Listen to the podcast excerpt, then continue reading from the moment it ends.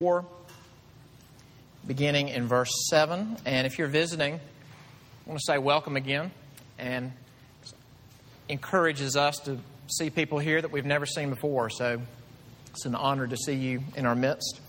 Um, this is a book of the New Testament, First Peter, written by the famous Peter in the New Testament, one of the 12 apostles. And uh, we're later in this series. We should be starting uh, the last chapter two Sundays from now.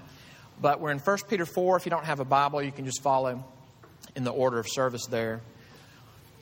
It's, uh, it, it's hard to identify yourself as Christian in any meaningful way if you don't believe the contents of the Nicene Creed and the Apostles' Creed. You don't have to ever say them in your worship service.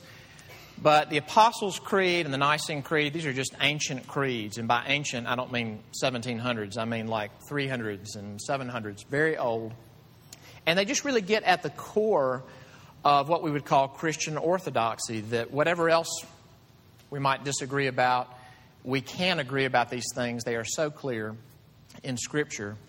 And uh, the Apostles' Creed and the Nicene Creed are structured on the Trinity. It talks about the Father and then the Son in the Holy Spirit. The Nicene Creed says more about the Spirit than the Apostles' Creed. But the last thing that's said about Jesus in both creeds is that he will come back.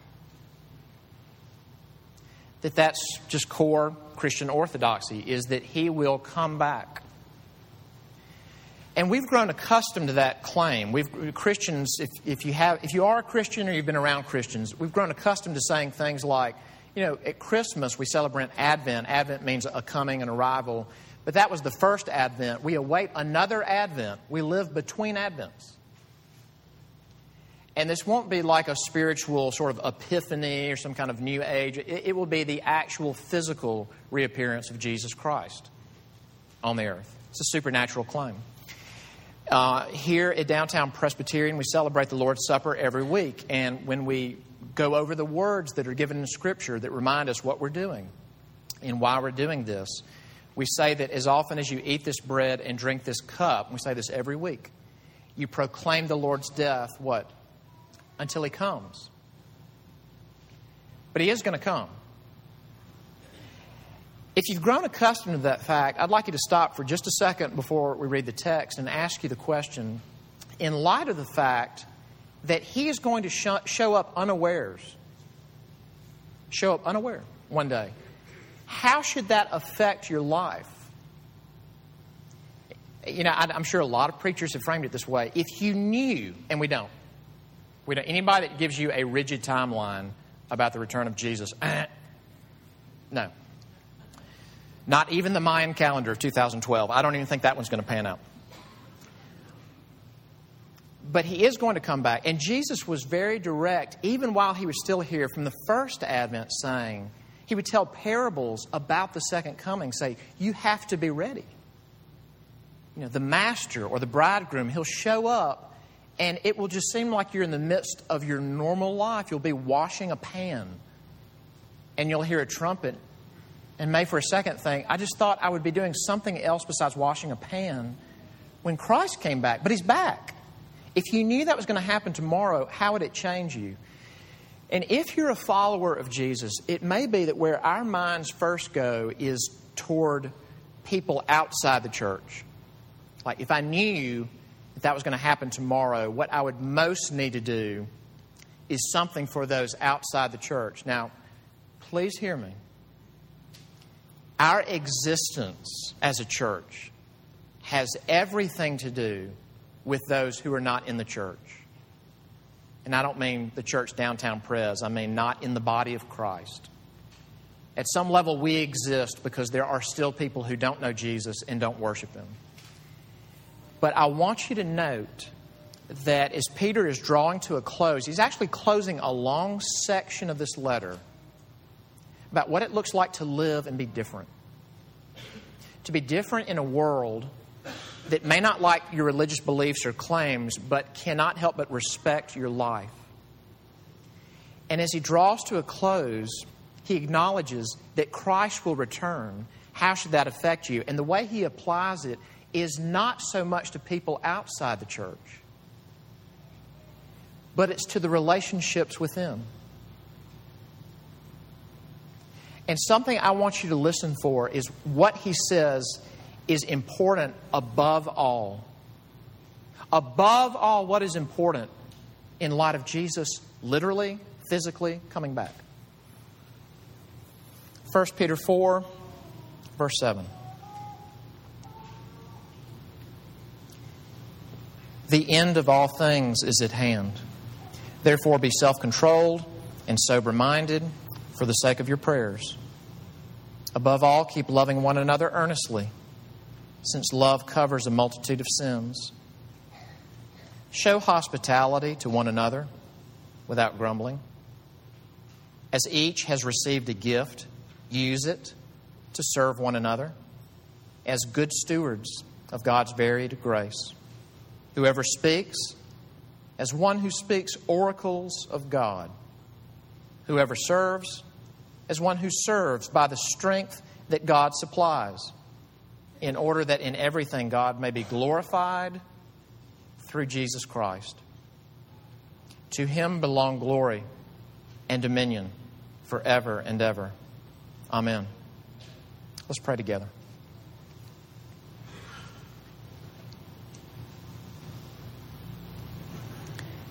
Our Father and our God, we pray, even as we consider very supernatural things, we make a supernatural request that you would keep Satan far from us, that we would submit to you, that we would resist him, that he would flee from us and not distract us, and we would not be deceived by his lies, but be fed by your hand. And we ask this in your Son, Jesus' name. Amen. The first thing that I think we need to look at as we come to this text is, is how our passage starts. And it's because there's a phrase at the beginning of our passage that, that could hit you different ways. The, the opening phrase of our text this morning is the end of all things is at hand. Now, I don't know how that hits you because that, that's the language of, you know, I, I could picture you being up in New York City on a visit and seeing like the crazy homeless man with a giant sign, you know, that says, the end is at hand or the end is near. Um, is that what this text is talking about? Part of the reason I think that we hear it that way is when we hear the word end, it means termination. But is that what Peter is talking about? Because he wrote this almost 2,000 years ago, and the termination has not come. And you know, 1900 plus years doesn't sound like near. So, how is the end near? Think about it this way God makes, creates Adam and Eve, and he tells them certain things about himself and his plans, and they fall. And he tells them more about his plans. And then later he comes to Noah. And he tells Noah about his plans. And then later he comes to Abraham. Tells Abraham a, a pretty good bit more about his plans. And then he comes to Moses.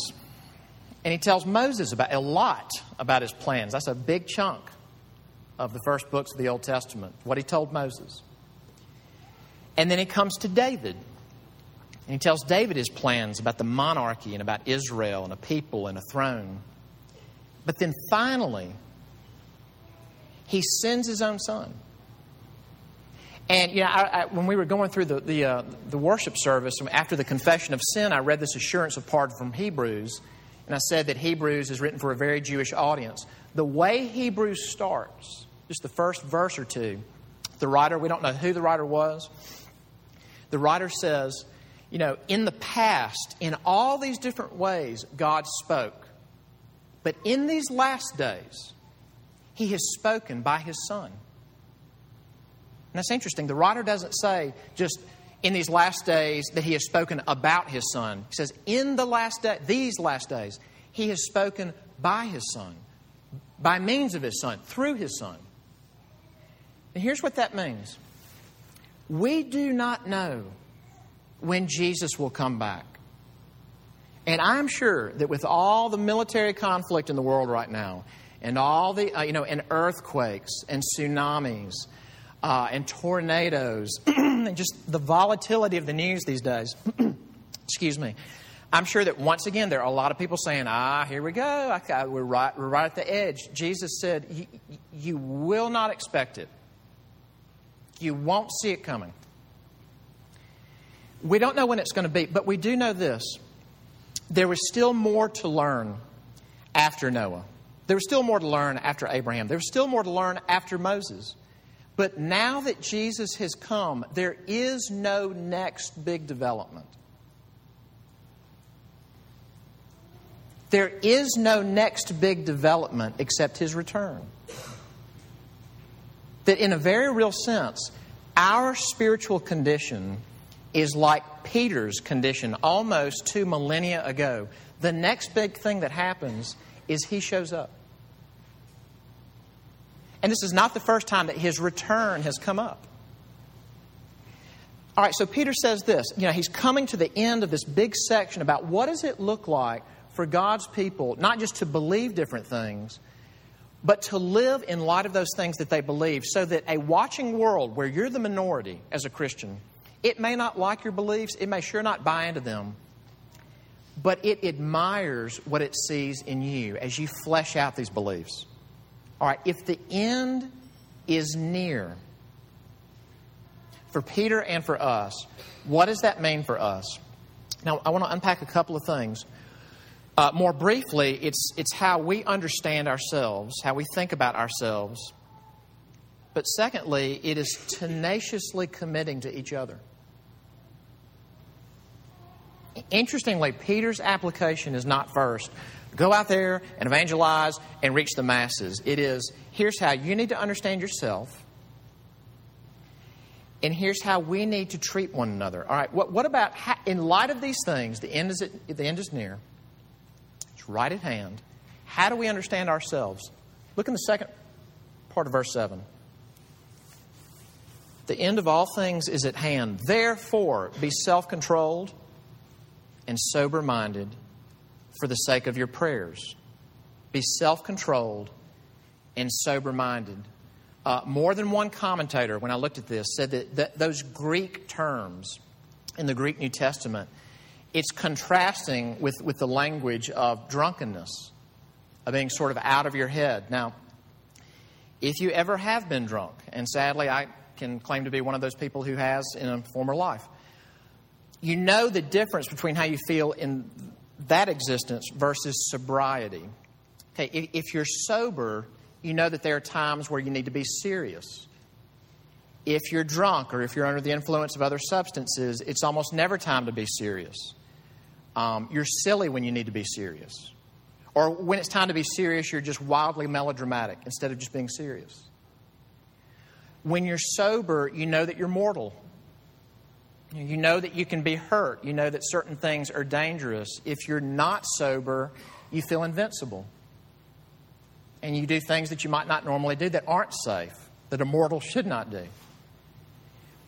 What are ways, if I can put it this way, what are ways to be spiritually drunk in how you think about yourself? And it can go to two extremes. One way would be to think that I'm utterly worthless. And the other would be to think I'm really good that I really am spiritually so much more mature than the vast majority of people in this room. Why are both of those crazy? Why are they not sober minded? What, what if you are the person who this morning thinks, I am worthless? What is off about that? Because we just talked about sin. We talked about, you know, and we talk about this regularly. It deserves God's justice. And I'm full of sin. How am I not worthless? When God redeemed the whole cosmos, not just people, but when He redeemed the whole cosmos, He did not become a mountain. He did not become a galaxy. And He could have done it however He wanted. But He became a person. He became a human being because the nebulae and the galaxies and the mountains and ravines and the oceans are not the pinnacle of creation. We are.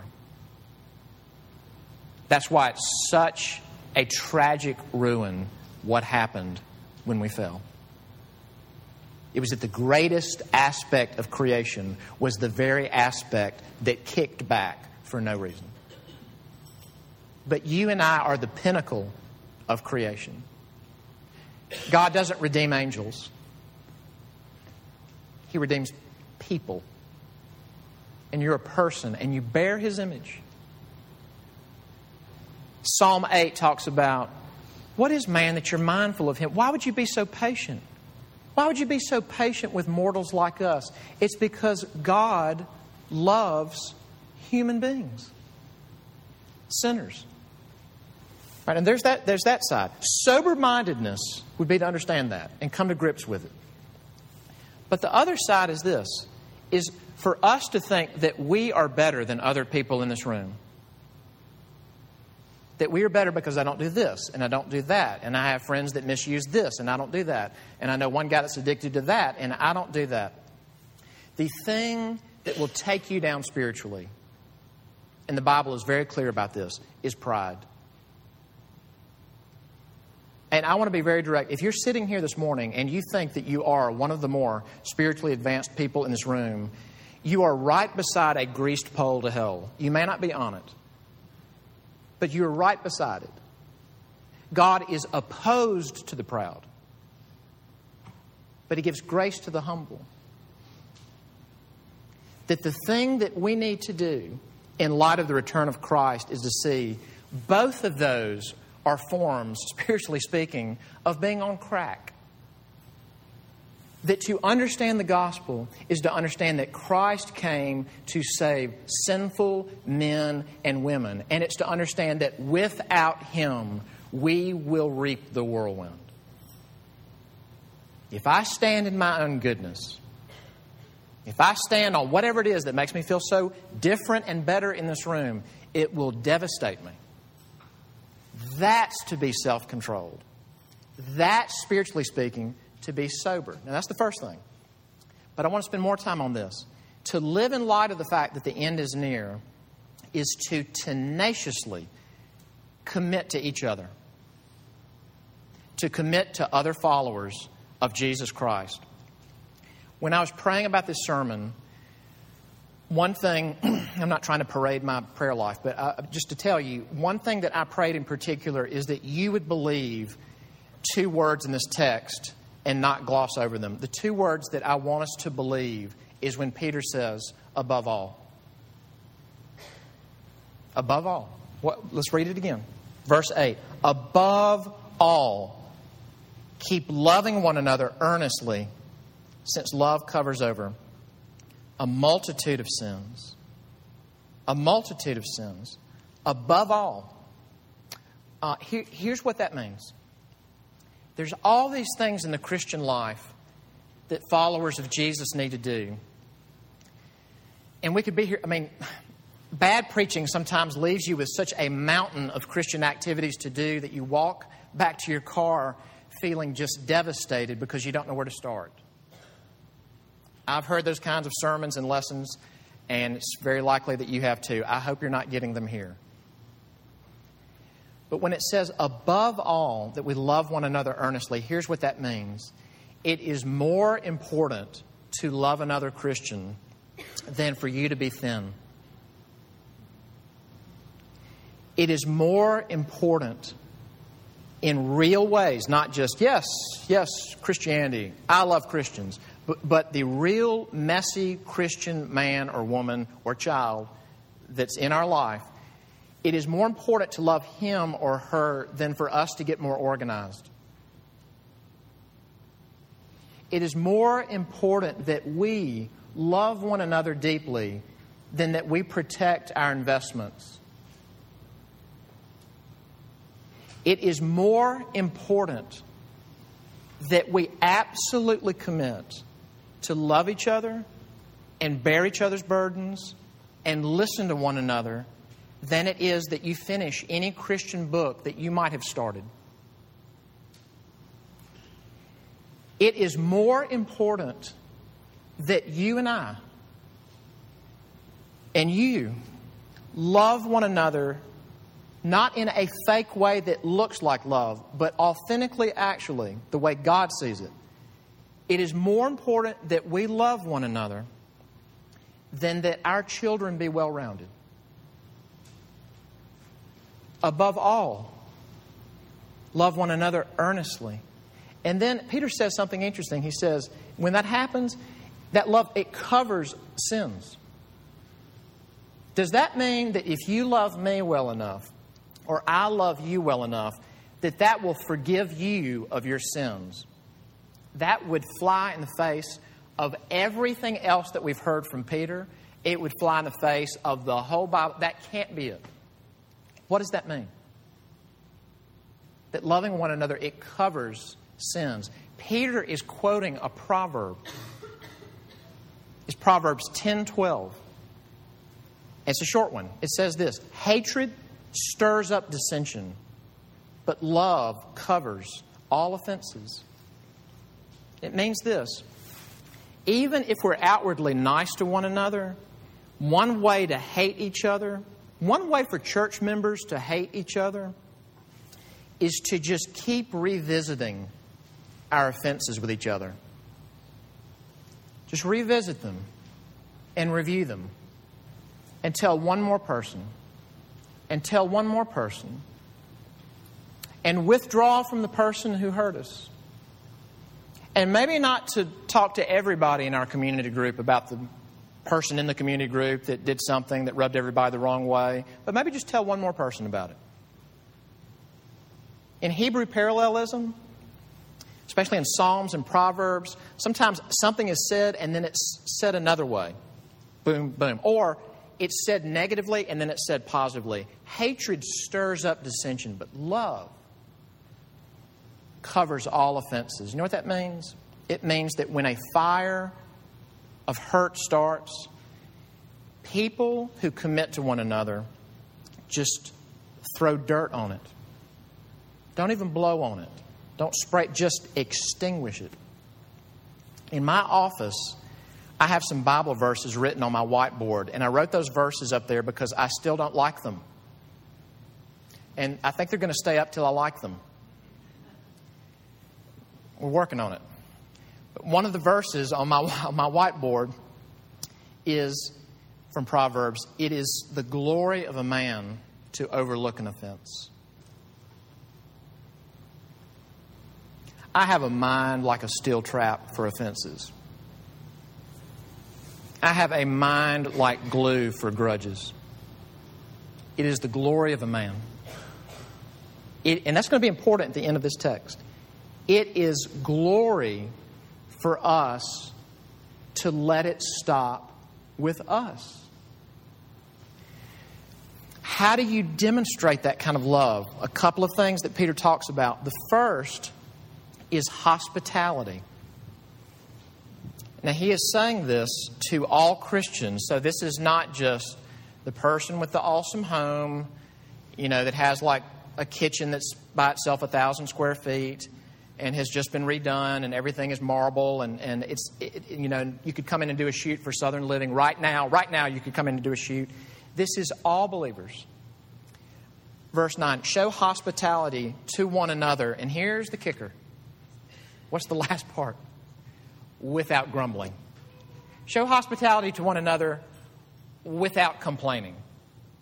Show hospitality in such a way that when the people are out the door, you are not kind of doing like the Scarlett O'Hara, man, that was hard. And I'm so good to have done that. In Peter's context, you know, it's easy to remember, it's easy to forget this. The people reading this letter, there are no church buildings.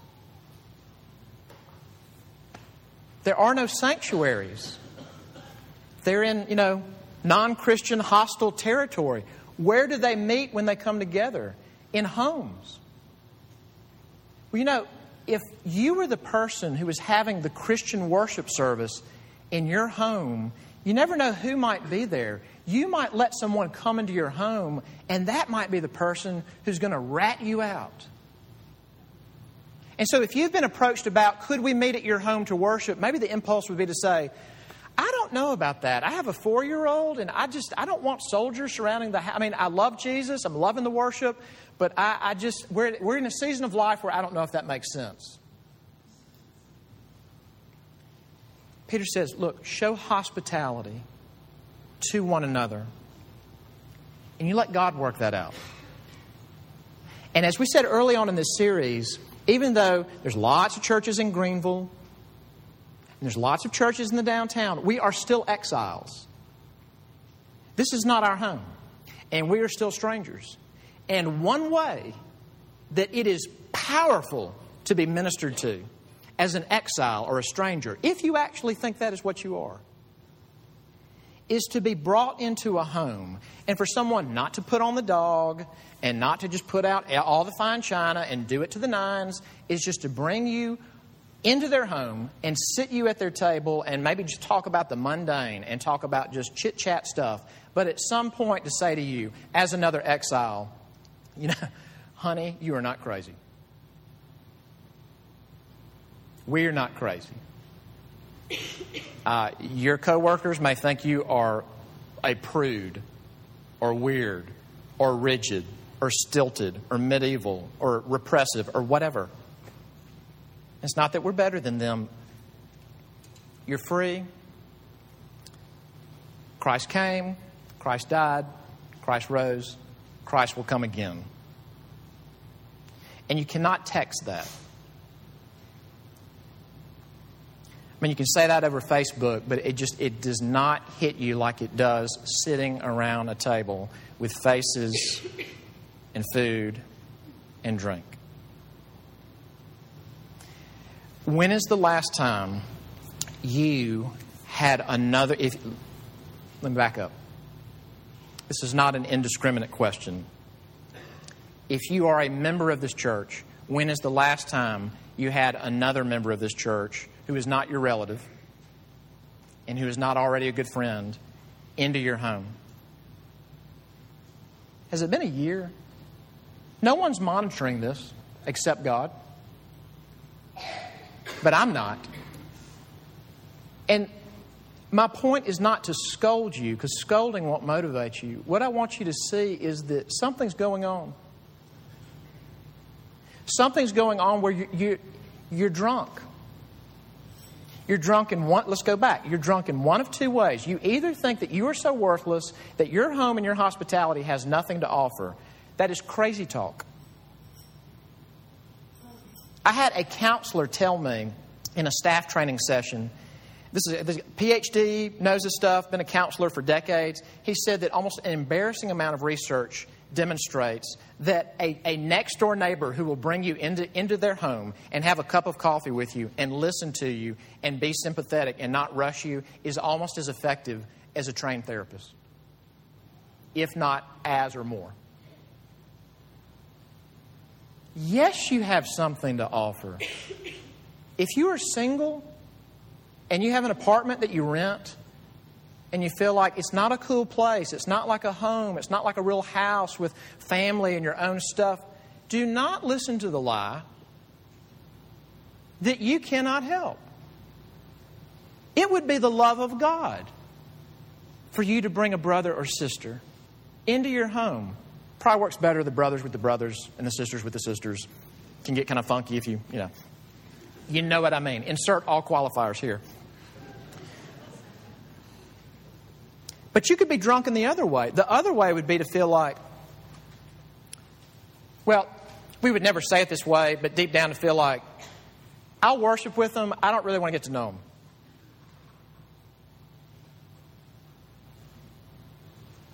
And what if God had said that to us? I'll cleanse them.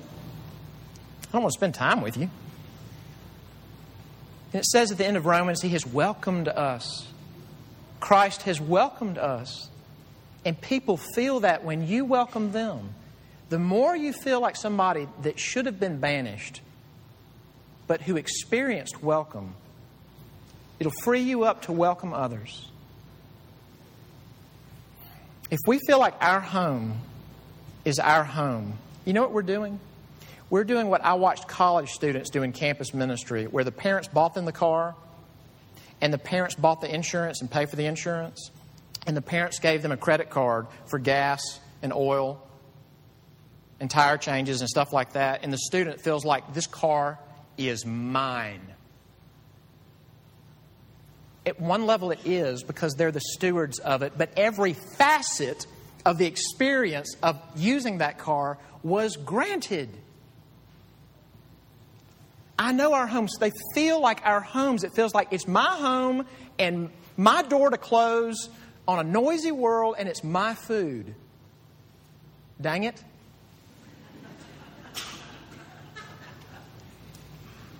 Hypothetically, I've heard that people feel that way.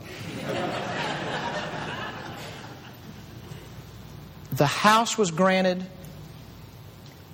the resources to pay the mortgage or the rent was granted. Granted. Granted. We are stewards. The other thing is the use of, of gifts. I'm going to be brief. Verse 10. This is encouraging if you're a Christian who doesn't feel like you have much value. As each, each what? Each believer. This is a letter addressed not to human beings in general. It's beneficial to all human beings, but the letter's addressed to Christians.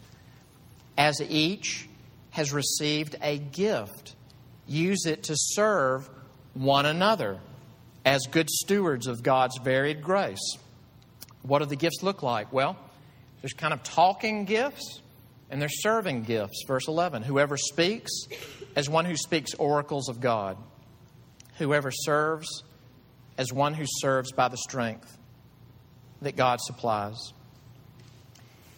If you are a follower of Christ, not only from this passage, but we know it from other passages, 1 Corinthians 12 is an important one you have at least one God given tool in your toolbox, and it's not just for you. And the world can be blessed by it, but it's primarily for the body of Christ. I, have told, I'm not going to embarrass this person, but I embarrass, I said embarrass, embarrass this person. One of you who works with children Sunday school, I listened to you teach children. And it was evident that you're not just good at it. And I told you this. It was evident to me that God has gifted you to do it. It wasn't just good, it was great. It was almost like ability that's bigger than the person. In a membership interview just a few days ago, I was meeting with a couple, and the wife was talking about the community group that she and her husband have already been visiting. And she said, When I go into this home, I feel the love of God.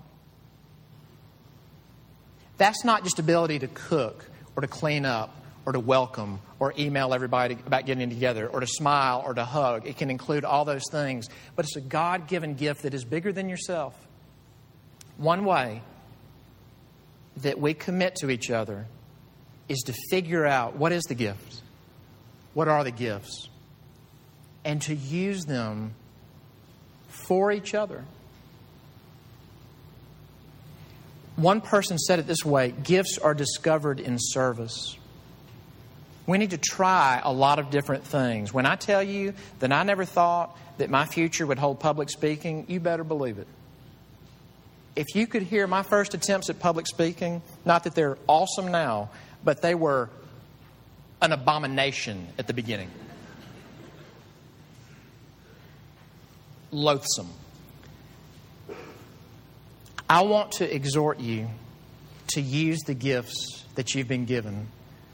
Some of you, like the rest of us, are learning how to serve, but you have this gift to speak encouragement. When you encourage people, it's like Jesus is putting a hand on someone's shoulder and saying, You are going to be okay because you're not God. God is God, and He has you. So keep going. The end is near. The end is near. Be sober minded Be self controlled, but above all, let's love one another earnestly. Let's pray together.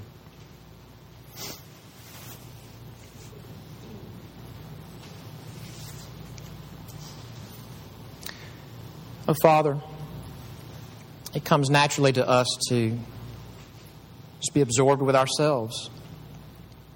It just feels like it's in the very fabric of the way we structure our lives, what we like and don't like, what we gravitate toward. What we ask, O oh Lord, is that because Christ has come, and He's come because you love sinners, that the way that you've dealt with us, welcoming us in, we would welcome one another in. Father, give us a body that is not just a worship service, but knit Downtown Presbyterian Church together as a family and as the body of Christ. And connect us in deeds of love and mercy to the greater body of Christ in the downtown and in Greenville. We ask these things in Jesus' name. Amen.